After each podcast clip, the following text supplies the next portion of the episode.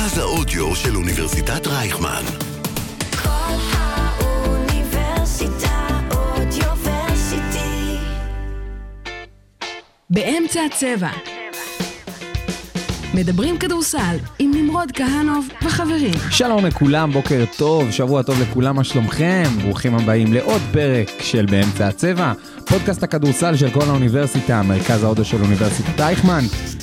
אז אה, על מה אנחנו הולכים לדבר היום? אנחנו הולכים לדבר על הנציג היחיד שלנו ב-NBA, דני אבדיה, אנחנו הולכים לדבר על מכבי תל אביב, ההפסד שלה אתמול לז'לגיריס קובנה, נדבר על הפועל ירושלים והמשחק שהיה להם מול אייק אתונה, נדבר על אה, תחילת הפלייאוף בליגת העל, ביורוליג אנחנו הולכים לדבר על הדחתה של האלופה המכהנת.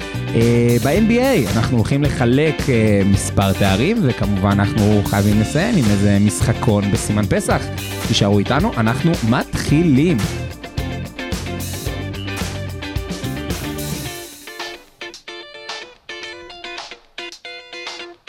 הנושא המרכזי, בוקר טוב, חג שמח חברים, מה שלומכם? שלום גיא, שלום רועי ושלום ליואב. בוקר טוב, חג שמח לכולנו. שלום וחג שמח. מה קורה? כשר אני לא אמרתי, זה כבר תלוי כל אחד כל אחד במה באמונותיו. שעושה כל- לו את זה. בדיוק. אה, אני אומר, חברים, שנתחיל לדבר אה, קצת על, על, על הפיל שבחדר. רועי ויינברג, בתחילת השנה, אמר באמונה שלמה, שדני אבדיה הולך לסיים את העונה 15.4 נקודות. עם במשחק. 15.4 נקודות למשחק. רועי, מ-1 עד 10, כמה התבדית? אמ, שאלה טובה. אני קודם כל מודה בטעות, אני אדם שיודע לעמוד מול המציאות ולהגיד שאני רועי אה, א' ויינברג טעה. א', אני מת לדעת מה זה א', זה אחרי זה, בסדר. מאחורי הקלעים, כן. anyway, התבדיתי בעיניי 7-8, הייתי בטוח שהשנה, אני חושב שזה שוושינגטון אותה קבוצה פחות או יותר משנה שעברה, והוא נראה טוב, בסוף העונה שעברה הוא ייקח צעד קדימה. בפועל הוא עשה את זה, אבל שני סטרצ'ים של איזה עשרה משחקים, פחות או יותר. סיים את העונה עם אה, 9.2 נקודות, 6.4 ריבאונדים ו-2.8 אסיסטים למשחק, כולם שיאי קריירה, אבל אה, ציפינו ליותר. אה, נכון, אנחנו, אני חושב שראינו, כמו שאמרת, דני אבדיה העונה, אה, ראינו מצד אחד מה האפסייד שלו יכול להיות, לאיזה פוטנציאל הוא יכול להגיע, אה, ומצד שני ראינו גם אה, שהוא לא מצליח אבל לממש את הפוטנציאל הזה לאורך זמן. עכשיו, לפני חודש הוא אמר בריאיון לישראל היום, שלדעתו זו העונה הכי טובה שלו בקריירה. הוא צודק. הוא צודק, והאם זה עדיין, והאם זה מה שאבל אתה בתור שחקן היית רוצה להגדיר בתור העונה הכי טובה שלך בקריירה? כי אני כן חושב ששנה הבאה הוא מגיע לשנת חוזה. והוא היה חייב לעשות השנה את הקפיצת מדרגה, האופציות שלו נפתחו לו, פתאום לאט לאט במהלך העונה נפתחו לו האופציות באמת לקחת אה, צעד יותר מוביל, והוא לא הצליח לשמור על זה לאורך זמן. אתה אומר ששנה הבאה הוא באמת מגיע לשנת חוזה, אבל צריך להזכיר שכבר הקיץ וושינגטון יכולה נכון. להציע לו הערכה. אה, שזה אגב מה שיקרה, בואו נודה על האמת. סביר זו- להניח. זו סביר. להניח, אי אפשר לדעת בוודאות. אם אני וושינגטון, אני מציע לו חוזה. זה כנראה יקרה, השאלה אם הוא מסכים, או זה אם הוא מהמר על. עצמו. זה משהו אחר. וזה מאוד תלוי באיך וושינגטון תיראה שנה הבאה, לדעתי אם קייל קוזמה יישאר, לא יישאר, ויפתח לו את המקום הזה בעמדות הפורוורד, זה יכול מאוד להשפיע על ההחלטה שלו. אה, חד משמעית, כן, השאלה הגדולה אם קוזמה יישאר או לא, פורזינגס, היו דיווחים שכנראה יחתום שם על הארכת חוזה, ברדלי ביל, כמו שאנחנו יודעים, חוזה של רבע מיליארד דולר לחמש שנים, ואחרי השנה הראשונה חוזה או, הם פשוט חתמו ברית מה- דמים לנצח לנצח. מהגרועים בהיסטוריה של הספורט האמריקאי, ואני לא מגזים. בכל מקרה, ראינו בשני סטרצ'ים בודדים השנה, באמת גם אה, עכשיו, איזה חמישה משחקים, וגם אחרי שרוי האצ'ימורה הוא עבר בטרייד בינואר. אבדיה שאנחנו רוצים לראות, שחקן של 15 נקודות למשחק, שלוקח ריבאונדים, מוביל כדור, יוזם, זורק מהשלוש, וקולע וקולע מהשלוש. מהשלוש, משהו שאגב, השנה הוא ברגרסיה, באחוזים שלו השנה, הוא גם יורד בכמות הניסיונות שלו. נכון? גם באחוזים וגם בניסיונות. הוא עכשיו לדעתי על 29% מהשלוש. יכול להיות, הוא נכון. פשוט גם חודר הרבה יותר טוב. ולכן בעיניי זה השנה הזאת והסיפור שלו מתחלק לשניים, אחד זה מה שהוא יכול לעשות, השני זה מה שוושינגטון יכולה לעשות, נראה לי נתחיל ממנו. כי כמו שכהנוב אמר, הוא חודר הרבה יותר, הוא 2.06, יודע לכדרר ויחסית מהיר לגובה שלו, שזה פלוס עצום. ברגע שהוא עשה את זה, וושינגטון הייתה טובה, אבל בהרבה יותר מדי משחקים זה הרגיש שהוא בגלל שהוא עשה אירובי ורץ מפינה לפינה, שזה חשוב. עדיין. זה אומנם חשוב לשמור על כושר. כושר, אנחנו מאוד תומכים בזה. אבל את זה שהוא יעשה באימונים, הוא לא צריך לעשות את זה על המגרש. הוא צריך לקחת יותר, היכולת שלו באמת לעשות חצי פעולה קטנה שמובילה לסל, בין אם שלוש של מישהו אחר מולה, ויותר מדי אנמי, יותר מדי זמן. באופן אישי. וביטחון, זה מה שאנחנו מדברים, הרי זה לא שחקן שלא יודע לקלוע מהשלוש. כשהוא מגיע לאחוזים כאלה בכמות ניסיונות נמוכה, לדעתי זה נובע הרבה פעמים מהחוסר ביטחון שעדיין יש לו בליגה. הוא מסיים עונה שלישית, והוא עדיין אה, לא מרגיש שהוא, זה מרגיש שהוא לא הצליח למצוא את המקום שלו. אה, ולהבין מה הטיקט שלו, כי היה לו טיקט הגנה ועכשיו הוא קצת חודר יותר, אבל הוא עדיין לא הצליח להבין איפה המקום שלו בתוך וושינגטון, איפה המקום שלו בתוך ה-NBA. אני חושב שהמקום שלו בתוך וושינגטון, אף שחקן כמעט בוושינגטון, למעט ברדלי ביל, קייל קוזמה ו- וקריסטאפס יודעים מה המקום שלהם. אין שם היררכיה ברורה.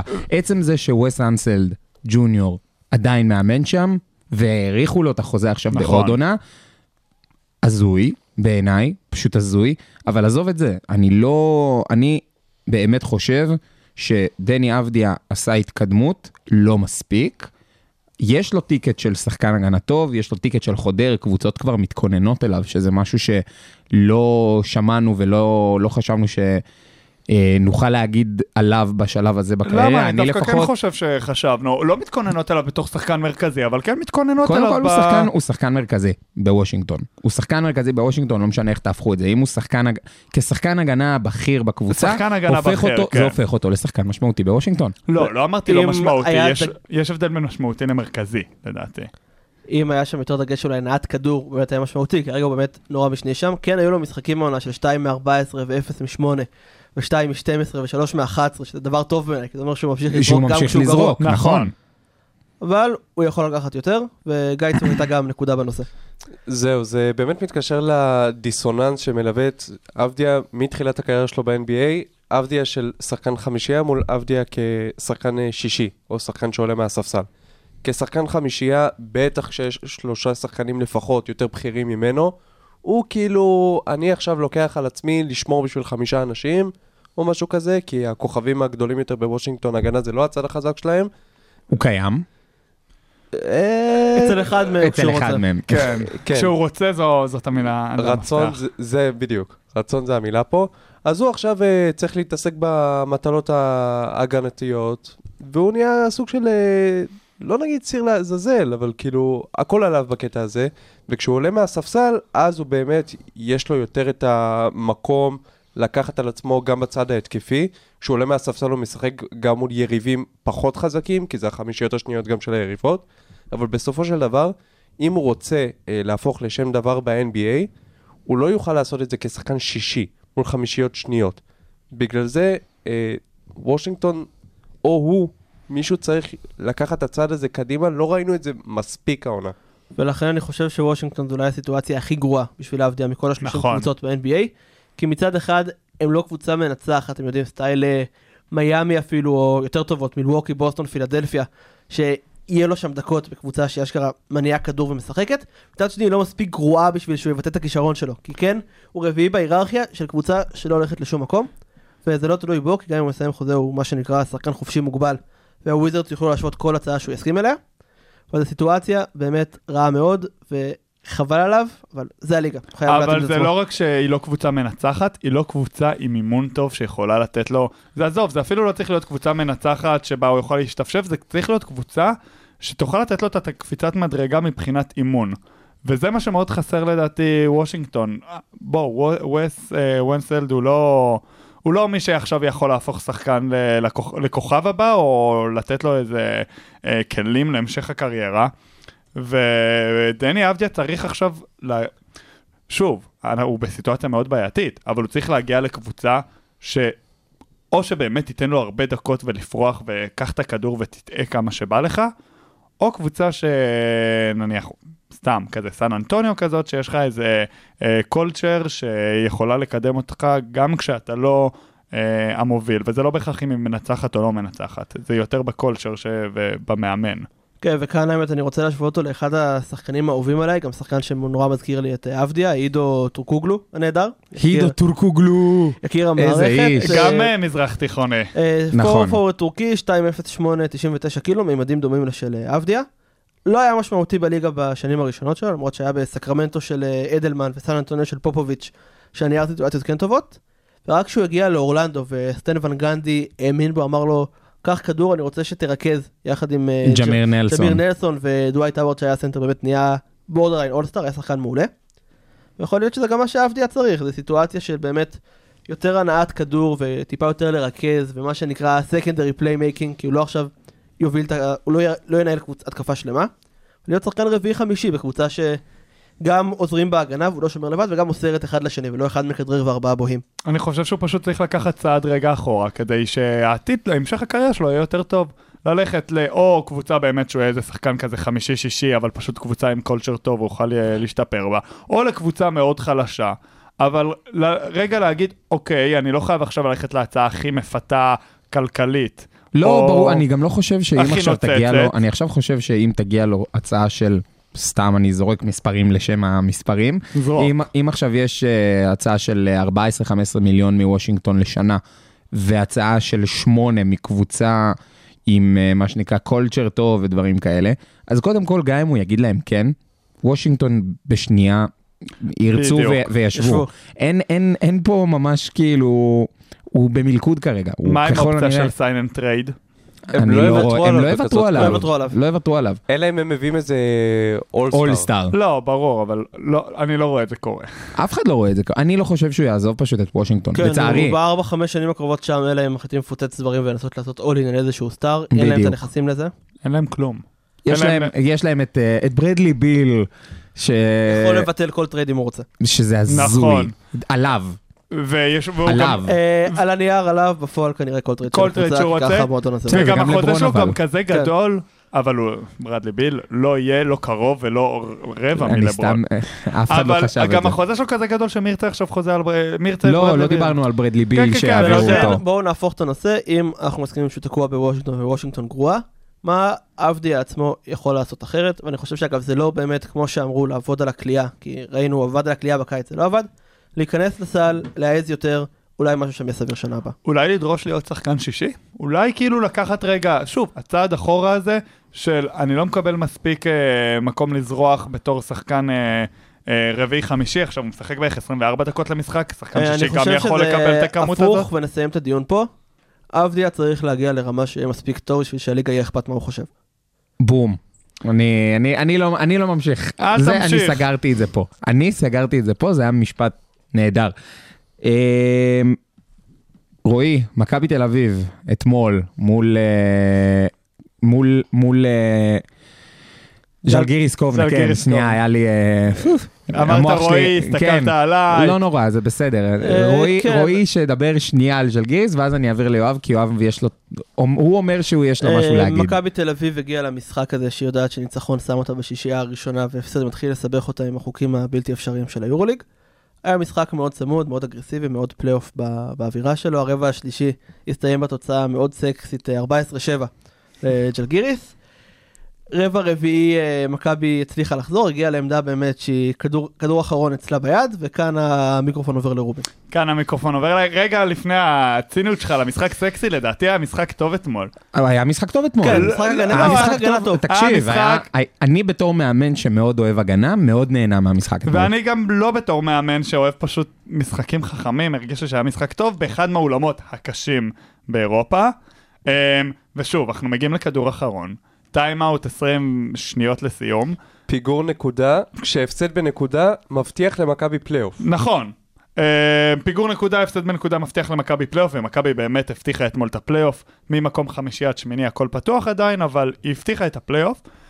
ואתה יוצא 20 שניות לסיום, הכל בש... בשליטה שלך. ומה אתה רואה? שחקנים, כל הרביעיית שחקנים מרווחים לבולדווין, ובולדווין מכדרר, מכדרר, מכדרר, מכדרר, וארבע, שש שניות לסיום כזה, חודר לסל, אה, מחטיא. עכשיו, לדעתי, כאן זה בדיוק איזשהו כישלון של מאמן. לא העצם זה שבולדווין החטיא, העצם מזה שאתה יוצא לטיימאוט 20 שניות לסיום, לא עם תרגיל, אלא אם פשוט תרווחו, ושבולדווין הוא יחתור. גם היה במשחק ממש רע. בדיוק, במשחק שאנחנו רואים אותו כל המשחק ראש בקיר ולא קולע ב... לא קולע יותר מדי טוב, חוץ מהקליעה המטורפת שלו משלושת רבעי מגרש, הוא לא היה במשחק טוב. ואני אומר, כאן בתור מאמן, אם אתה לא יוצא עם מהלך, עם תרגיל מסורטט, גם אם הוא לא נכנס בסוף, שחקן, זה פאשלה של מאמן, וזה פאשלה שאנחנו רואים הרבה אצל קטש. למכבי תל אביב, היא בטוח לא רצתה להפסיד, אבל בהתקפה האחרונה הייתה לה מטרה אחת, שהכדור לא יחזור לז'לגיריס באף שלב, ובמטרה הזאת היא עמדה, אוקיי? זה לא היה יפה לעין, אבל בסופו של דבר, במה שהם רצו מעבר לניצחון, הם קיבלו, כי אם הם היו מאבדים את הכדור, אה, ממהרים ללכת לסל ולהשאיר עוד איזה עשר שניות, זה היה יכול להיגמר הרבה יותר רע. אבל זה לא שחור או לבן, הם יכלו עדיין לעשות תרגיל שמסתיים בארבע, שלוש שניות האחרונות, הם יכלו להריץ 20, אני חושב 10 שניות הזו, מכדרר, אני ואז חושב מי עושה את התרגיל. הזו, אני חושב שהזריקה הזו הייתה זריקה בסדר גמור. אני הייתי עושה, אם יש לי שחקן כמו וייד בולדווין, אם היה לי, אם באמת, כי מדובר, אני אתמול ראיתי את המשחק ואמרתי, אה, יש לי פה הרגשה של אנטוני פארקר. זו, זו הרמה, זו על הרמה, בולדווין אתמול? באופן כללי.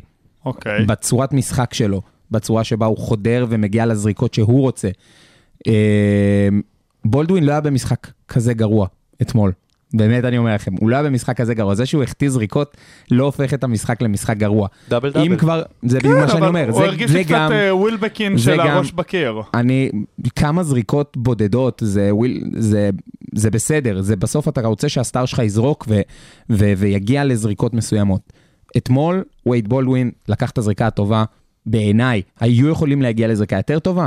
להגיד שמפה עודד קטש זה, זה גם משהו שרואים עליו לאורך כל העונה שאין שם אה, מאמן וזה שהוא לא עשה תרגיל. בעיניי הספייסינג הזה נתן לו את כל, הספ... את כל הריווח שהיה צריך להגיע לזריקה, לייצר בעצמו, בסוף הוא המייצר מכדרור הכי טוב שיש למכבי. נכון, אבל זה לא, שוב, אני לא אומר אין מאמן, אני אומר עודד קטש, וזה, אני חושב שזה גם משהו שהוא כמעט מוסכם, לא יודע לשרטט תרגילים אחרי טיימאוט, ואנחנו רואים את זה פעם אחר פעם. ובסדר, לעשות spacing, כמעט כל בן אדם יכול להגיד, שתיים תעמדו בצד שמאל, אחד תעמוד בצד ימין, להכניס את השחקנים הנכונים שגם יגרמו לריווח, ובולדווין תיקח את הכדור. האיות, הייתה, קודם כל הייתה תנועה off the ball. כן. הייתה תנועה off the ball, הייתה תנועה off the ball, כמו אבל- שצריך לעשות. אגב, ב- ב- כשאתה מלמד, סתם אני, אני אקח דוגמה, כמובן, להבדיל אלף אלפי הבדלות, אתה, אני כשאני מלמד את השחקנים שלי בגילאי גילאי ט'-ח' איך לעשות pick and roll, בצד השני תמיד תהיה פעולה נוספת כדי שההגנה לא תהיה מרוכזת במקרה ברור. הזה. אז, אז גם כאן הייתה חדירה, היה שחקן עם הכדור, עשו פעולה off the ball כדי שההגנה לא תתרכז בדיוק במה שבולדווין עושה, כדי שאם הם מתרכזים בו, יהיה שחקן אחר שיהיה פנוי. אה, אני בגדול מסכים עם שניכם נראה לי באיזושהי רמה. מצד אחד, אתה רוצה שבולדווין ייקח סל ניצחון, כן? מצד שני, זה הרגיש גם סטטיסטית ווייז, גם מבחינת המשחק עצמו, שהוא הגיע בלי אוויר. הוא שיחק 33 דקות, לורנזו 34 וחצי. בכללי, אנחנו דיברנו על זה שמכבי השיטה עובדת וזה, אבל זה רוטציה של שמונה שחקנים, ופשוט נגמר להם האוויר. יכול להיות שאם הוא היה משחק קצת פחות ולורנזו קצת פחות, היה להם אוויר, זה היה נכנס, וכולנו היינו עופים עכשיו על קטש ועל אה, מזמינים כרטיסים למונקו חזרה לליטא. אבל זה קורה, והשאלה היא מה הם עושים הלאה, כי העומס הזה לא הולך להיעלם. אפשר לדבר אז על החיובי דווקא אתמול? קדימה. והחיובי זה לדעתי, כולנו נסכים, הגבוהים של מכבי. כן. שלקראת הפלייאוף, לקראת אה, החלק הכי חשוב של העונה, ניבו חוזר לעצמו, ובגדול, אחרי שהיה זה, גם מרטין, שהיה לו איזה החטאה לשלוש, שכנראה הייתה יכולה לסדר את המשחק, שם 40 שניות לסיום, אה, החטאה לשלושה פנויה, אבל גם הוא אתמול במשחק טוב. סורקין הוא כבר בתקופה שהוא, הוא- בכללי הוא בעונ- בעונת השיא שלו, והוא חד משמעית מבסס את עצמו כקבוע, לא רק גבוה יורוליג אה, אה, טוב, לגיטימי. לגיטימי, אלא כשחקן חמישייה לגיטימי כן, ביורוליג. דיברנו, דיברנו על זה ממש שבוע וגם שעבר. ג'יי כהן, גם הוא אתמול עם משחק כהן והגבוהים של מכבי, אה, גם רואים איך אה, הקו האחורי מפעיל אותם, וגם רואים איך הם נכנסים לקצב שלהם. עודד קטש, במקרה הזה, גאון. ובמקרה הזה אני נותן הזה- קרדיט לעודד קטש. במקרה, עודד קטש גאון, הוא, הס- לפי דעתי, המאמן הראשון בהיסטוריה של, של ג'ייק כהן, ששם אותו בעמדה 4. וזה עובד מדהים. וזה וזה עובד פשוט, טוב. וואו. זה פשוט וואו, כאילו, זה, היכולת שלו לחפות מאחורה על pick and roll ים וחילופים שעושים אחרי חסימות ודברים כאלה, פשוט מונעים מיסמצ'ים מתחת לסל. וגם ג'יי כהן, אין מה לעשות, יהודי, בחור חכם, הוא רואה, הוא רואה את הדברים, הוא רואה, הוא רואה זה את הולך להיות התזוזה. סינק מאוד מעניין. הוא רואה את התנועה, הוא רואה את ההגנה מאחורה, הוא פשוט מחפה מדהים, ו- וגם בהתקפה הוא מוסר אסיסטים נהדרים, הוא מרווח את המשחק. סוף סוף יש מישהו שעושה את זה, ווואלה, שאפו והוא לקאטה של היה הדבר ידוע הזה. גם כבור הגנתי הרבה זמן, וקטש הצליח לפתור את זה בדיוק ככה. עם סגולה אנחנו היהודים, עם סגולה. עם סגולה. לא, ג'יי כהן שחקן כדורסל חכם, לא תמיד זריז ברגליים. אמ, וזהו, מכבי נשאר לה מקום, לסיים או מקום חמישי עד שמיני. בסוף, אה, מקום שישי-שביעי זה כבר סכנה לפגוש את ריאל, וכולנו מאמינים שזה אמור להיות אה, הדבר שהם צריכים אה, לנסות לברוח ממנו. וזאת הבעיה, שבוע הבא הם מול ריאל, לא תלויים בעצמם, יכולים להיות uh, מקום uh, 6, 7, 8, וכמו שנגעתם מקודם ביהודי, גם מכבי יכולה עצמה אבודה בגלות. עוד לא הרבה זמן. אבל אה, הכל פתוח, בעצם ההגעה לא לפלייאוף. ההגעה לפלייאוף ואיך שהם נראים לקראת הפלייאוף, זה- יש כאן סימנים חיוביים. שבוע הבא הם פשוט צריכים לשחק ולקוות לטוב. בדיוק. זה לא בשליטתם. ולקוות- והשאר נדבר שבוע הבא. נכון. באמצע הצבע. מדברים כדורסל ישראלי בגובה העיניים. אנחנו במפה ואנחנו נשארים במפה. עפיה לשלוש, איזה יופי של רבע. מהלוח הטקטי עד לקולות מהמגרש, ומכפר בלום ועד אילת. נמרוד כהנוב וחברים מסכמים בכל שבוע את הכדורסל הישראלי בארץ ובאירופה. חפשו באמצע הצבע, באתר כל האוניברסיטה ובאפליקציות הפודקאסטים הנבחרות! עכשיו בואו נעבור ל- לקב- לקבוצה, לקבוצה שהיא השלישית היום בליגת העל אה, בטבלה, זה כמובן הפועל אה, ירושלים. וגיא, היה משחק מול אה, אייק אתונה, שנפתח בסערה מטורפת, ומשם תוהו ובוהו וחושך על פני תהום. זה הזכיר אה, גמרים אירופיים משנות ה-90 בסקור, שזה לא משחקים 40 דקות, אלא מי ש... הראשון שמגיע ל-60 מנצח. זה ככה זה הרגיש. לעשות ריצת 21-0 ברבע הראשון, ולסיים את המשחק עם 64 נקודות, זה באמת מדהים. אבל בסופו של דבר, ההגנת ברזל של ירושלים שוב נתנה את אותותיה, ומי שבסופו של דבר אה, גרם להפועל ירושלים ככה לחצות את הנהר בסוף, זה היה ספידי סמית עם כמה פעולות מצילות עונה אולי. ואם כבר דיברנו על ספידי סמית, הסיבה האמיתית שירושלים ניצחה, ואני כאן אה, גם אגיד שטעיתי, זה הוויתור שלהם על המשחק מול מכבי תל אביב. אה, אני, אני הייתי כאן אה, בקול בודד, אמרתי שלדעתי לוותר על משחק ולהגיע בכוש... אה, אחרי הפסד במשחק חשוב זה יכול לפגוע בהם. אבל ראינו, מנוחה לספידי סמית. ולליווי. ליווי רנדולף. ופתאום סמיד, ספידי סמית נותן משחק מטורף. גם במאני טיים הוא היה שם מעולה, ובכללי 20 נקודות. אמ, וזה המנוחה הייתה שווה את זה, הם הגיעו למשחק רעננים יותר, ובסוף הם יצאו מהשבוע הזה מחויכים, ומי בכלל זוכר שהם הפסידו למכבי ולמי אכפת? אני הרבה פחות מתלהב מכם מהמשחק של ירושלים. אומנם באמת פתחו ב-26-6, אבל המשחק שלהם, כמו כל משחק שלהם העונה, התחיל בזה שהם עושים הגנה ומגניב וזה, ואז ברבע האחרון פשוט הולכים למי שחם, היום זה, זה היה ספידי, ו hero ball שלו רבע שלם. שפה זה עבד, אבל אני חושב שבטח בסדרה, ממש עכשיו מול אייק וגם בפלייאוף שלנו, פשוט נראה שומרים, סוגרים אותו איזשהו אפילו box and one או משהו דומה על ה hero ball שירושלים הולכת אליו פעם אחרי פעם. זו התקפה שעל הנייר נורא קל לעצור, זה מטריד. נכון. ועדיין, אמ, ועדיין זה עובד לירושלים בינתיים עד כה. הם עוד לא פגשו קבוצה בסדרה. זה זה. הולך, נכון. אני, זה, יש, פה, יש פה סכנה מאוד מאוד גדולה, אני מאוד מסכים עם רועי. יש בעיה בהפועל ירושלים שאין לה go to guy. אין לה go אבל to זה לא guy. רק go to guy, כי זה תחש- פשוט, הם הולכים רק על שחקן אחד. אבל, אבל, אבל זה בדיוק הקטע, שגם ספידי סמית הוא לא go to guy. זה שהם הולכים עליו זה בסדר, זה יפה וזה נחמד, הוא הרכז, זה הכי קל. הפעם זה הצליח. בדיוק. בדיוק, זה אם למשל במשחקים הבאים, שבאמת אין שם כמעט תנועה ברבע האחרון, שהולכים שני אנשים על ספידי סמית, ואז אתה מצפה שלא יודע, אור קורנליוס או מייריס ינצחו לך את המשחק, עם כל האהבה, אני לא חושב שזה מספיק בפיינל 8, לכן אני גם לא בטוח שהם מנצחים במשחק בסדרה הזאת, למרות הניצחון פה. על מה אתה מדבר? שפשוט, ברגע שהולכים עם שחקן אחד, דאבל טים. אוקיי, נכון. והקבוצה אוקיי. נתקעת. אתה חושב, אתה, אתה לא חושב שהם יעברו את האייק? אתה חושב שהם יעברו את האייק. אני מאמין שהם יעברו, אני לא אופתע אם לא. הם אמורים לעבור, יש להם יתרון באיטיות ובאמת ניצחו במשחק הראשון, גם במשחק הבא זאק הנקינס בשאיפה יקלה הרבה יותר משתי נקודות, שזה משהו מאוד משמעותי. מאוד משמעותי. אבל ההתקפה שלהם קצת חד-מימדית, ואני מאמין שיש מאמנים חכמים שידעו לעצור את זה, בטח בפיינל פור של אה, ליגת האלופות, בטח בארץ, בין אם זה הפועל, מכבי, מי שנפגשו בחצי או בגמר.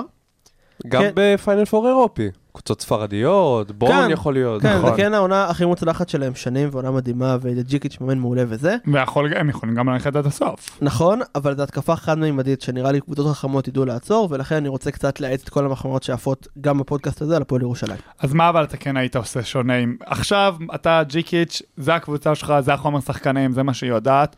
לקראת, אה, אה, לקראת המשחק הבא נגד אתונה, לקראת אולי מה שיהיה אחרי זה, מה, מה לעשות שונה? אה, על הנייר אין משהו חריג שהייתי עושה שונה, כי אתה באמת רץ איתם כבר שנה שלמה, והם לא עכשיו פתאום יתחילו להניע כדור, אתה לא הופך לגולדן סטייט 2016 בלילה. וזהו, בדיוק. לכן מה שאני הייתי עושה שונה, אחד המהלכים שאני הכי אוהב, הרבה יותר, כמה שיותר pick and roll ים בין השני מובילי כדור שלו, בין אם זה ספידי רנדולף או ספידי קרינגטון, או, ספידי קרינגטון זה יפה. זה מעניין. או קרינגטון אה, רנדולף. פשוט לנסות כל הזמן שהם יתחלפו ביניהם. להתמודד על מגן חלש יותר או על פחות הגנה ולתקוף את הסל. ולא מישהו אחד שאני זורק עליו את הזה, אומר לו תנצח והולך. ג'יקיץ', אתה שומע? pick and roll, מהלך חדש, תעשה הם אותו. עושים את זה, הם עושים את זה המון אגב. נכון. הם נכון. עושים את זה המון. הם עושים את זה בעיקר אגב עם הנקינס, ומסיבה מאוד זה מאוד הרבה יותר קל הגיונית, שזה עם גבוה.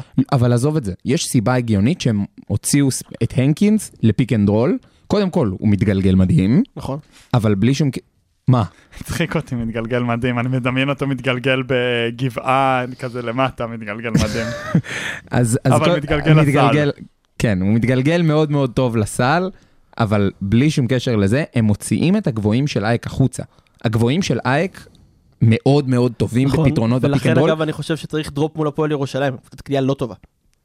אה, כן, נכון, נכון, אבל אני אשמח שתפסיק לתת אה, המלצות לאייק אתונה ו- ונבין איך הפועל ירושלים יכולה וצריכה לעבור אותם, בעיניי. ככה אני היא לפחות רואה את חייבת זה. לעבור אותם, ובמיוחד אחרי שהם ניצחו את המשחק הראשון, אין שום סיבה שהם לא לא, יעברו. הם יעברו, הם יעברו. ואני- כשסטרלניקס מיודענו, שחקן יורוליג אה, לא רע לשעבר פצוע, אז כן, הם קבוצת קליעה לא טובה. הוא היה שחקן נהדר. אה, מה? מי? סטרלניקס. סטרלניקס. אני התכוונתי להגנה. של אה, לקליעה של הפועל ירושלים. לא. הצלחתי- לא להבין את ההקשר. סבבה. לא, אבל אה, כמו שאמרנו, ירושלים צריכה, חייבת לעבור את אתונה, והיא גם תעבור, והשאלה פשוט כמה, מתי קבוצות ילמדו, כמו שוויינברג אומר, להתמודד מול ההתקפה המאוד אה, חד-מימדית. של אה, הפועל ירושלים, והאם זה יספיק לה כדי ללכת אה, עד הסוף? אה, אז בנימה אה, יחסית אופטימית זו, בואו נעבור לדבר על הפלייאוף המתקרב ובא שלנו בליגת העל. אז אה, גיא, בוא רגע, מה שנקרא, תן לנו הסבר קצר על, על, על המבנה, על, על בית עליון, בית תחתון, מה בדיוק קורה שם. אוקיי, אז uh, בשבוע החולף הסתיימה העונה הסדירה, ו-12 הקבוצות בליגת העל התחלקו להן לבית עליון של 6 קבוצות ובית תחתון של 6 קבוצות. Uh, השש הראשונות מן הסתם הבטיחו את מקומן uh, בפלייאוף, וכולן ישחקו אחת מול השנייה פעם אחת, ובבית התחתון, מי שיסיימו בשני המקומות הראשונים יגיעו גם הן לפלייאוף במקומות 7-8. עכשיו, אה, רק אה, נסבר את האוזן מה המצב שם. הפועל באר שבע ובני הרצליה כרגע במקומות 7-8 עם מאזן 10-12, ואחרי זה קריית אתא ואילת רק עם 7-15. עכשיו, אתם גם דיברתם על זה בשבוע שעבר, על ההתאוששות של אילת, איך הם החליפו את כל הזרים, החליפו מאמן. האם אתם חושבים שבחמישה משחקים, אילת המתאוששת הזאת יכולה לסגור את הפער מאחת מהן, מבאר שבע או אין הרצליה? סיכוי. זה, זה דעתי, אנחנו מדברים, כמו שאמרת, חמישה משחקים, פער אה, של שלושה משחקים. כן. זה אומר שהם גם צריכים לנצח את הכל, וגם לקוות ש... אה, או הרצליה תפסיד או... הרבה. תפסיד תפסיד ארבע ארבע- ארבעה משחקים. מינימום. כן, זה לא יקרה. זה סיכוי אפסי, אה, ואז אתה שואל קצת, מה... בשביל מה זה? בשביל מה קורה כל המהלך הזה, אם אנחנו יודעים ש... איך זה יסתיים בסוף. יכול להיות, אבל אני לא חושב שזה סממן של כל העונות. אני, לא, נכון. אני חושב שהיו הרבה עונות שהן היו יותר צמודות בכל האזור הזה של אה, כן, בהחלט. 7 עד 11. פשוט העונה יצא, נוצר מצב של כמה קבוצות מאוד חלשות, קבוצות סופר דופר בינוניות, קבוצות, כאילו נוצרו ממש כמה טיירים. בדיוק. אה, ו- וזה שלושה תיירים. אפילו יותר, כאילו, יש את היורדות, יש את היורדות, יש לך... את אה, הבטן. את ה... אבל הבטן, זה בדיוק הקטע, הבטן פה היא... למה? היא... הבטן זה באר שבע, הרצליה. גליל עליון, נס ציונה, חולון. חולון היא לא יכולה... בדיוק, חולון יכולה לא. חולון זה משהו אחר. אז חולון אז היא ברביעייה למעלה. שלושה. היא פחות טובה משלוש האחרות, אבל היא עדיין ראויה היא- יכולה. להרוויח מזה שהיא יחידה מהטופ 4 במסגרת אחת. היא סוגרת איכשהו את הפער מירושלים שעומד על משחק כרגע, נכון. בתקופה הזאת זה משנה הרבה דברים. זה הופך את כל האירוע פה להרבה הרבה הרבה יותר מורכב, כי וזה אם- הדבר הכי מעניין בסיבוב הזה. כי אם הפועל ירוש- ירושלים, כי אם הפועל ירושלים מידרדרת למקום הרביעי, אז מכבי אמנם, סיבוב שני. בדיוק, וגם ראינו, מה הפועל ירושלים, היא עכשיו שמה את הביצים שלה לא על הליגה. היא מחליטה רגע אולי לקחת צעד אני אחורה. חושב שזה ספציפית, אני, אני, נכון. אני קצת לא מסכים כאילו לקחת את הדוגמה של השבוע האחרון, כי כאילו הם ידעו שיש להם את המשחק בצ- בצמוד אה, לאייק, אז כאילו הם, הם החליטו לוותר על המשחק אבל יכול הזה להיות שזה יקרה ספציפית. שוב. אני לא רואה, אני לא חושב. אני לא חושב. כי ברגע שאתה מבין שיש סיכוי שאתה הולך לסדרה נגד מכבי תל אביב, אתה תעדיף להימנע מזה. אתה תעדיף להגיד... understatement, כן. כן, נכון. כאילו אתה, אתה תרצה לפגוש אותם גם- בגמר, בחצי, דברים פעם. כאלה. אף פעם. שמע, מכבי תל אביב יש לה רק ניצחון אחד יותר מהפועל תל אביב. לא הייתי לוקח את זה כמובן מאליו שהם יסיימו במקום הראשון, בטח שגם למכבי תהיה סדרה באירופה בקרוב. וגם להפועל יש משחקים כל שבוע לדעתי באירופה, זה עוד העומס שם מצטמצם באיזושהי רמה. ירושלים חולון זה הבדל, אבל גם אה, ירושלים, לדעתי אם הם מנצחים את המשחק הבא, יש להם איזה חודש break עד הפיינל פור. מהמם. אה, בקיצור, אני לא, לא הייתי סוגר את הסיפור גם על המקום הראשון. עכשיו רק שאלה לי אליכם. קדימה. בואו ניקח, ב... נצא מנקודת הנחה שגליל עליון, נס ציונה, הפועל באר שבע ובני הרצליה יהיו החמש עד שמונה. ממי הייתם מעדיפים להימנע בסדרה? תחזור שוב על הזה. גליל עליון ונס ציונה שיהיו חמש-שש, מהמם. באר שבע ובני הרצליה שיש פה איזושהי הסכמה שיהיו השבע-שמונה. הבנתי.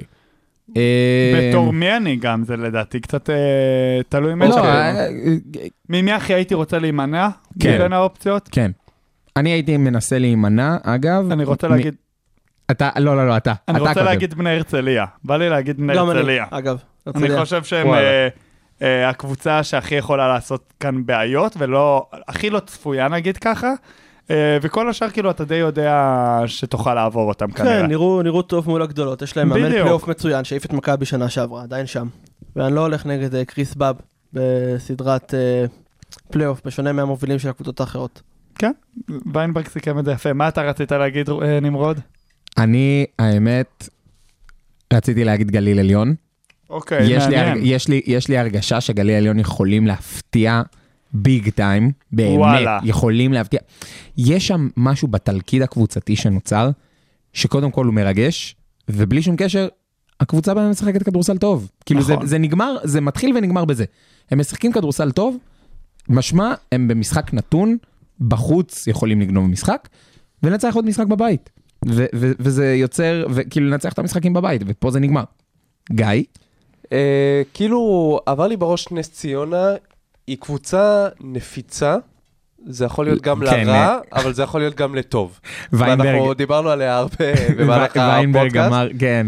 וסתם איזשהו קטע, באר שבע כבר כמה שנים בליגת העל, ויוצא, לא יודע, איזשהו מצב שכל פעם מעדיפים לקבל אותה. זה מעניין כאילו לצלול לתוך זה שנה אחר שנה, איך יוצא מצב שכולם מעדיפים את באר שבע. כי הכי פחות טובה מבין הקבוצות שעולות. כי ב- אין לה עוד את. הקבלות או את הסטרץ' החיובי שהיה לאף אחת מארבע האחרות שציינו פה. בדיוק, ולמרות שאני מאוד אוהב את הצעירים שיש שם, כאילו יש שם כן, כמה אה, צעירים, רועי, ליובין עושה עבודה טובה. נכון, רועי פריצקי שנותן עונה ממש וואי, ממש אתה עף טובה. על פריצקי, זה כבר לאורך הפודקאסט אני קורא אותך כמה, וכאילו, ובצדק, מחמיא לו, אבל... אה, פריצקי, אני, קודם כל שנה שעברה הוא שיחק ב- בבוגרים של נתניה, אז יצא, לי, אוקיי. אז יצא לי לראות אותו מול העיניים שלי משחק ומתפתח, ופשוט השנה הוא לקח עוד צעד קדימה. אז, אז uh, בתור גארד שמאלי, ש, שאין מה לעשות, שמאל זה עוזר בקטע הזה של, uh, של הכדורסל, כי בדרך כלל שומרים, כאילו שחקנים הם ימניים, אז, כן. אז uh, אתה מכין את הרגליים בצורה נורא נורא מסוימת, ואז אז, uh, יוצר לך פשוט יתרון.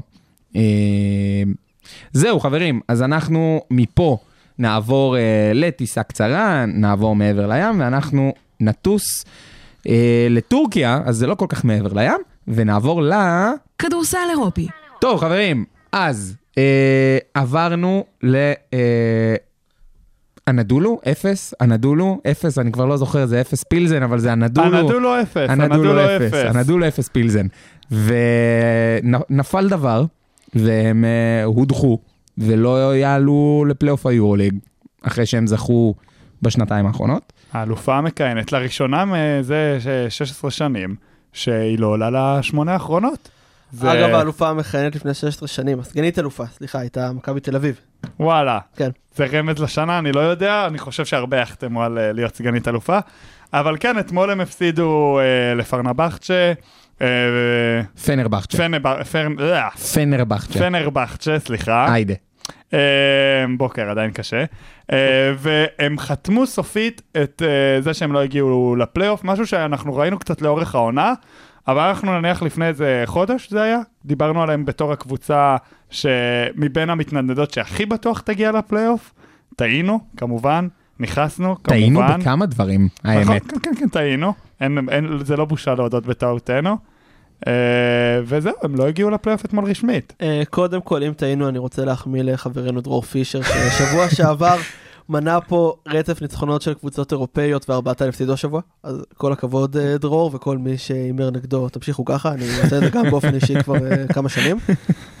בכל מקרה, חזרה לאנדולו, אני חושב שאיפה שטעינו היה איפה שהם טעו, שהאמנו שיש איזשהו סוויץ', פשוט יכולים ללחוץ על כפתור, ואז להיות הקבוצה הכי טובה באירופה, כי זה מה שקרה בגדול אה, שנה שעברה. נכון. השנה זה לא קרה. מלחיץ קצת, הייתי אומר. יצא לי מדכא בסוף, כן, ירדתי את מלחיץ, הכל. מלחיץ קצת. אבל אה, איך אתם חושבים, כאילו, מה הולך לקרות מעכשיו? מיצ'יץ' לדעתי יעזוב ל-NBA, קודם כל. הוא יש לו אופציית יציאה לאוקלאומה סיטי, גם. מרגיש שהוא קצת נמצא ביורוליג, וגם השנה OKC, הוא מגיע לקבוצה טובה, קבוצה שאולי אפילו תעשה פלייאוף. שנה שעברה יכולה לקפוץ, סיטואציה הרבה יותר מבטיחה ממה שאמור להגיע אליה. אז הוא יעזוב. איפה אתה רואה אותו שם מתחבר? אה. שח- שחקן שישי. שחקן שישי. זה, שחקן שישי זה חתיכת... אה, אין סיבה שלא אבל. הוא מגיע קודם כל עם המון המון ניסיון. נכון. המון ניסיון, האיכויות שלו יכולות להתבטא בצורה מאוד מאוד טובה ב- ב-NBA, אז אין סיבה שלא, בעיניי. כן, אבל השם המעניין מעבר אליו זה ארגין אטמן, המאמן, שמרגיש לי שיש שם איזשהו מיצוי, יכול להיות שהוא יעזוב גם. לאן אתה חושב שהוא יעזוב? אתה חושב שהוא יעזוב ל- לליגה אחרת? אתה חושב כאילו שהוא גם אה, יעבור ל-NBA? אתה חושב שהוא לא יעבור לקבוצה אחרת? לא, ל-NBA, לא, אגו שלו גדול מדי ל-NBA. ברסה? פאו. פאו. מעניין. למה פאו? כי הם uh, הולכים לשלם, הם רוצים uh, לחזור בגדול, הם מוכנים לשלם הרבה כסף, ואם יש מישהו שרוצה את האגו ואת ה... אה, תראו, אני כמו ברדוביץ', זכיתי באליפויות ביוון. זה, זה מאוד מאוד בדמות, בעיניי הכי הגיוני. מעניין. שמע, אטאמן הוא בשנים האחרונות הפך לאחד המאמנים הכי צבעוניים במפעל, הרבה פעמים ככה משחק עם הקהל, עם קהל היריב כמובן, מדליק אותם, הרחקות, עבירות טכניות. אתמול הוא עשה משהו שלא אהבתי לראות. המשחק כבר היה גמור בדקה האחרונה, כמעט 20 הפרש וזה, 40 שניות לסוף, הוא פשוט עזב את המגרש. עזב את המגרש. הוא מזכיר לי את ה- את ה Bad Boys עם אגב, ג'ורדן. זה אולי נכון. משקף את כל מה שאנדולו עשתה העונה, שזה מלהפוך מקבוצה מגניבה לסתם דושית. בדיוק. ומי השותף שלו שם לקווים? עוד מאמן שאוהב אה, להדליק. דדס. לא, זה פנר. אה, כן, פנר, סליחה. לא נורא. פנר, אבל היה אבל לו... גם הוא אוהב להדליק. אבל היה לו שם גם אה, עם וויל קלייבורן, היה לו גם כן, היה אה, בשניות הסיום. הם גם היו כן, זה. היה עימות אבל בסיום. זה נדיר שזה עוזר מאמן, אז כל הכבוד לדדס, שהצליח. דדס יכול בכל מקום להדליק את הצד, אה, את מי שהוא רוצה. אתה יודע, זה עצוב לי. לי. קודם כל עצוב לי על הקבוצה שהיא לא עלתה, כי בסופו של דבר מדובר בקבוצה באופן כללי יחסית טובה, למרות שהשנה הם לא היו טובים, אבל יותר עצוב לי על, על, על הדרך. כן. כאילו, סבבה, הפסדתם, תהיו גברים, ת, ת, תודה למה שנקרא למי שצריך, ת, תלחץ ידיים לקבוצה השנייה, תיפרד כמו בן אדם. כאילו, לא, אין, אין לזה צורה. כן, זה נגמר מסריח מאוד. אין לזה צורה. אבל, אבל מצד שני אנחנו גם מבינים ש, שהם פשוט מאוד מאוד מתוסכלים. כאילו, בוא, כן, הסגל לא- זה... לא נהנים אחד, לא, הם עשו כמה שינויים, הביאו את אה, קלייבורן, את זיזיץ'. שחקנים נכון. שסגנון קצת אחר. אגב, יכול להיות שזה שהם ניסו להביא סנטר דומיננטי שלא היה שם שנה שעברה, קצת דפק את הסגנון משחק. כן? אתה חושב? וואלה. בטח שזה סנטר שעם כל האהבה, אני לא חושב, היה באף עונה באמת מנצחת ב-25 שנים שלו על הפלנטה. הוא בן 25 רק? כן, סליחה, הוא היה חלק מהסגל של קליבלנד שהגיע לגמר 2018. נכון, הכל- בזכותו. הכל. בזכותו, הכל חשוב. אני בזכותו. בטוח. רק הוא, הוא היה שם כל כך... השתיקה, המביכה שהייתה פה עכשיו הייתה שווה את הכל. איי, נהדר. אף פעם לא נשכח איך הוא. תפר את אה, בוסטון. בסדר, בסדר, מה- שלום מיאמי? ויינברג. מה של מיאמי? הם- בפלייאוף בכלל? הם בפלייאוף. אה, כן, היתרון- בלהיות בפלורידה זה שקל ללכת לים. זה... וכמו חצי מליגת העל בכדורגל, הם הולכים לים. חלום שלי בוסטון מיאמי, סדרה סיבוב ראשון רק בשביל שניהם. אז רגע, אז אני אומר, חברים, אנחנו נעבור עכשיו, אה. כבר השחלנו את ה-NBA, אז אנחנו שנייה נעשה באמת טיסה קצרה למרכז ה-NBA שלפי דעתי בטח יושב איפשהו בניו יורק. נכון. נכון? יש. כן. מגניב. אז אנחנו טסים לניו יורק, אה, ואנחנו ואנחנו עוברים ל... כדורסל מעבר לים. אחלה. אז אנחנו הולכים לעשות חלוקת תארים קצרה של שלושה אולי ארבעה תארים אישיים, וכל אחד נותן את הבן אדם שלו עם שורה אחת הסבר, לא מעבר, על MVP, Defensive Player of the Year, Coach of the Year, ואם יהיה לנו זמן, אז גם השחקן המשתפר. אנחנו רוצים רגע לעשות כל אחד MVP, כל אחד מאמן, כל אחד הגנה, כל אחד אומר ביחד? לא, עושים MV, מסיימים MVP, סבבה, מסיימים זה. הבנתי. אני אומר, גיא, MVP, שורה הסבר. אני מאוד רוצה להגיד אה, שורה הסבר, יא מניאק. אבל ניקולה יוקיץ', כי אם הוא זכה אחרי שנים של אה, מקום שישי, אז מה, לא נתגמל אותו אחרי מקום ראשון ועוד שיפור ביכולת? יוקיץ'. זה לא היה בדיוק שורה אחת, אבל סבבה. ניקולה יוקיץ', התקפה של שחקן אחד. בבם, הנה, תלמד. תלמד. לאבא, בסדר. ניקולה יוקיץ' וכל מה שיש לי להגיד כבר אמרו, אי אפשר לעצור אותו. ג'ואל אמביד, הוא, ג'ואל אמביד, כי מגיע לו, נקודה. מביך קצת שאף אחד לא אמר יאניס, אבל... יאניס, שני אצלי, אמביד יש קייס באמת, כי שחקן שנותן 33 נקודות במשחק ועושה הגנה מדהימה, זה ראוי ל-MVP כל ג'ואל שנה. אמביד, כי מג- מקף, כי מגיע לו, נקודה. אני חושב שהאימפקט- שכנעת. אני חושב שה- אני חושב שהאימפקט של יוקיץ' היה יותר גדול, כי גם הם באמת היו יכולים להגיע ל-60 ניצחונות, הם לא היו מבטיחים את רשות המערב בפברואר. חד משמעית, ועדיין. ספציפית השנה, ג'ואל אמביד, כי פשוט באמת מגיע לו. הקבוצות עם מאזן די דומה, צריך להגיד. אני יודע, אני יודע. כשאמביד שיחק קצת יותר, ה-on-off סטטיסטית של יוקיץ' יותר מרשים, אבל זכייה פעם שלישית כנראה לא תקרה, ולמרות שמגיע ליוקיץ', אני גם חושב שאמביד ייקח. אחלה. עוברים ל-Defensive Player of the Year, עכשיו אני אתחיל מרובין. אה, ברוק לופז, אולי- קבוצת הגנה אולי הכי טובה ב-NBA, והוא שחקן הגנה כנראה הכי חשוב שם, הוא ביחד עם יאניס. לא צריך יותר מזה. אבן מובלי, השחקן הגנה הכי טוב בדיפנסיב רייטינג, הכי טוב בליגה, עושה הכל. אז אפרופו מילווקי, אני אלך עם יאניס. אני חושב שצריך לתגמל אותו משהו על העונה, עוד עונה מפלצתית שהוא נותן. MVP הוא לא ייקח, הם הקבוצה עם המאזן הכי טוב בליגה. אני חושב שהוא ראוי לזה. אני הולך עם גייצוק, ויאניס יזכה ב-Defensive Player of the Year, כי הוא פשוט יכול, וכשהוא רוצה, הוא גם מצליח לעשות מה שהוא רוצה בהגנה. אה, מאמן, בואו, אני רוצה עכשיו להתחיל מוויינברג. אה, מייק בראון, סקרמנטו, אף אחד לא דמיין שיהיה מקום שלישי במערב. כל מילה. גיא, כל מילה. כל מילה. רועי, אני יואב, אבל בסדר. וואו, מה יהיה? פעם שנייה הערב. מה יהיה? הערב, הבוקר, הצהריים. אז אני אגיד לך, מייק. בראון הוא האופציה הראשונה שלי, אבל צריך קצת אופוזיציה, ואני חושב שמזולה עושה דברים נפלאים העונה בבוסטון, ומגיע לו- לקבל את הקרדיט, ומגיע לו גם uh, לראות את ההשתפרות שבוסטון עשתה עונה, למרות שלא כולם יקראו לזה השתפרות, אבל בסדר. זרקו אותו למים אחרי וואחד נכון, סיפור. זרקו אותו למים, והוא זרקו שם אותו למים, ניהל והוא קבוצה לגמרי מעולה. הצליח. והוא לגמרי הצליח. נכון. בעיניי אבל, זה, זה, אם זה לא יוננימס זה, זה יהיה הזיה, מייק בראון חייב וצריך לזכות בתור אה, אה, מאמן העונה, כי פשוט להגיע עם סקרמנטו, קבוצה שידועה בלוזריותה, ולשים אותה במקום השלישי במערב עם היכולת שהיא מציגה, זה מדהים בעיניי. ואם לא, לא רק על, על הקבוצה שהוא אה, הוביל אותה, גם בשחקנים שאנחנו רואים איך הוא שיפר אותם, וזה חלק מדהים. מאוד uh, חשוב תפקיד של המאמן, לא רק התוצאה משמעית, בסיום. חד משמעית. יש לנו זמן לעוד uh, קטגוריה אחת קצרה, וזה יהיה השחקן המשתפר. אז, בלי משפט, רק ל- לציין. גיא, רועי, יואב. גיא, לאורי מרקנן. שי גילג'ס אלכסנדר. מרקנן. מרקנן. יפה, אוקיי, אז אנחנו כמעט בזה, למרות ששי זה אחלה case, אני חייב לומר את לא, יש. לו case מטורף. case מטורף, ואנחנו עוברים אה, לפינה האחרונה, עזבנו את הנושא המקצועי שלנו, ואנחנו עוברים ל... פינת המשחקים. יואב, קדימה, אז השרביט כולו עכשיו שלך, אנחנו אצלך. בפסח, ואנחנו נשחק במשחקון חדש, מעבדות לחירות. אני נותן שם של שחקן, וכל אחד יגיד כאן האם הוא, צר... האם הוא בעבדות וצריך לעבור לקבוצה אחרת, לחירות, או האם אה, דווקא העבודה משחררת. אז אה, השם, השם, השחקן הראשון. השם, יואו, יואו. אוי, זה היה שחור משחור. אז השחקן הראשון הוא יפתח זיו, האם הוא צריך לעבור מעבדות לחירות, או שטוב לו בעבדות? נמרוד, אה, תתחיל. צריך לצאת לחירות, חד משמעית. לשחרר. לשחרר, חד משמעית. ואיזה חירות? חירות בליגה או חירות אה, מעבר לים? בליגה. באירופה בעיניי. נמשיך עם ה vibe הישראלי, ים הדר. וזה קשה, האם הוא בעבדות, האם הוא צריך ללכת לחירות? איזה חירות? חד משמעית להישאר. אה, כן, עם כוכבית אחת, אם בוסטון מציע לו חוזה שיעזוב הכל וילך, אם לא...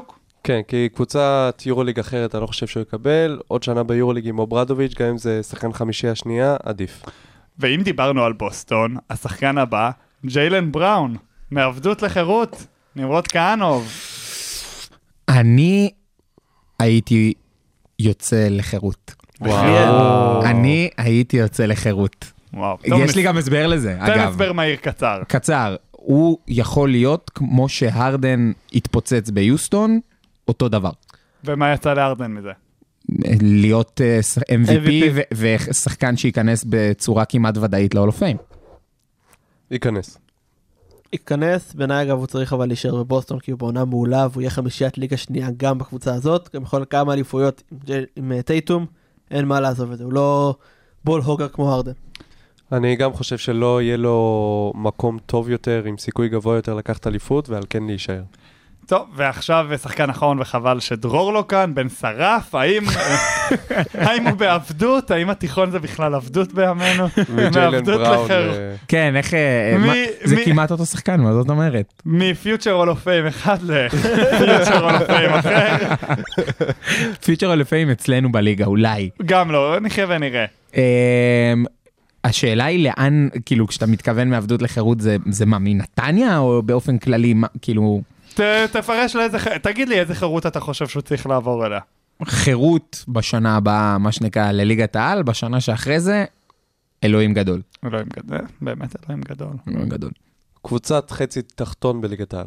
כן, גליל עליון כזאת, ולא משנה מה הוא עושה, בשום שלב בקריירה לא ללכת למכבי תל אביב. שום שלב. אתה זה שאמרת. שאם הוא רוצה להגיע ל-NBA הוא חייב ללכת למכבי תל אביב.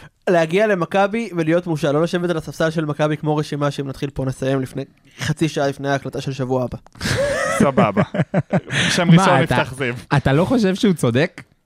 אתה לא חושב שהוא צודק? אני חושב שהוא צריך, לה... אני חושב שלהגיע למכבי זה לא יהיה טעות בשבילו, כי ראינו היא מת- אה, מכינה פרוספקטים ל-NBA.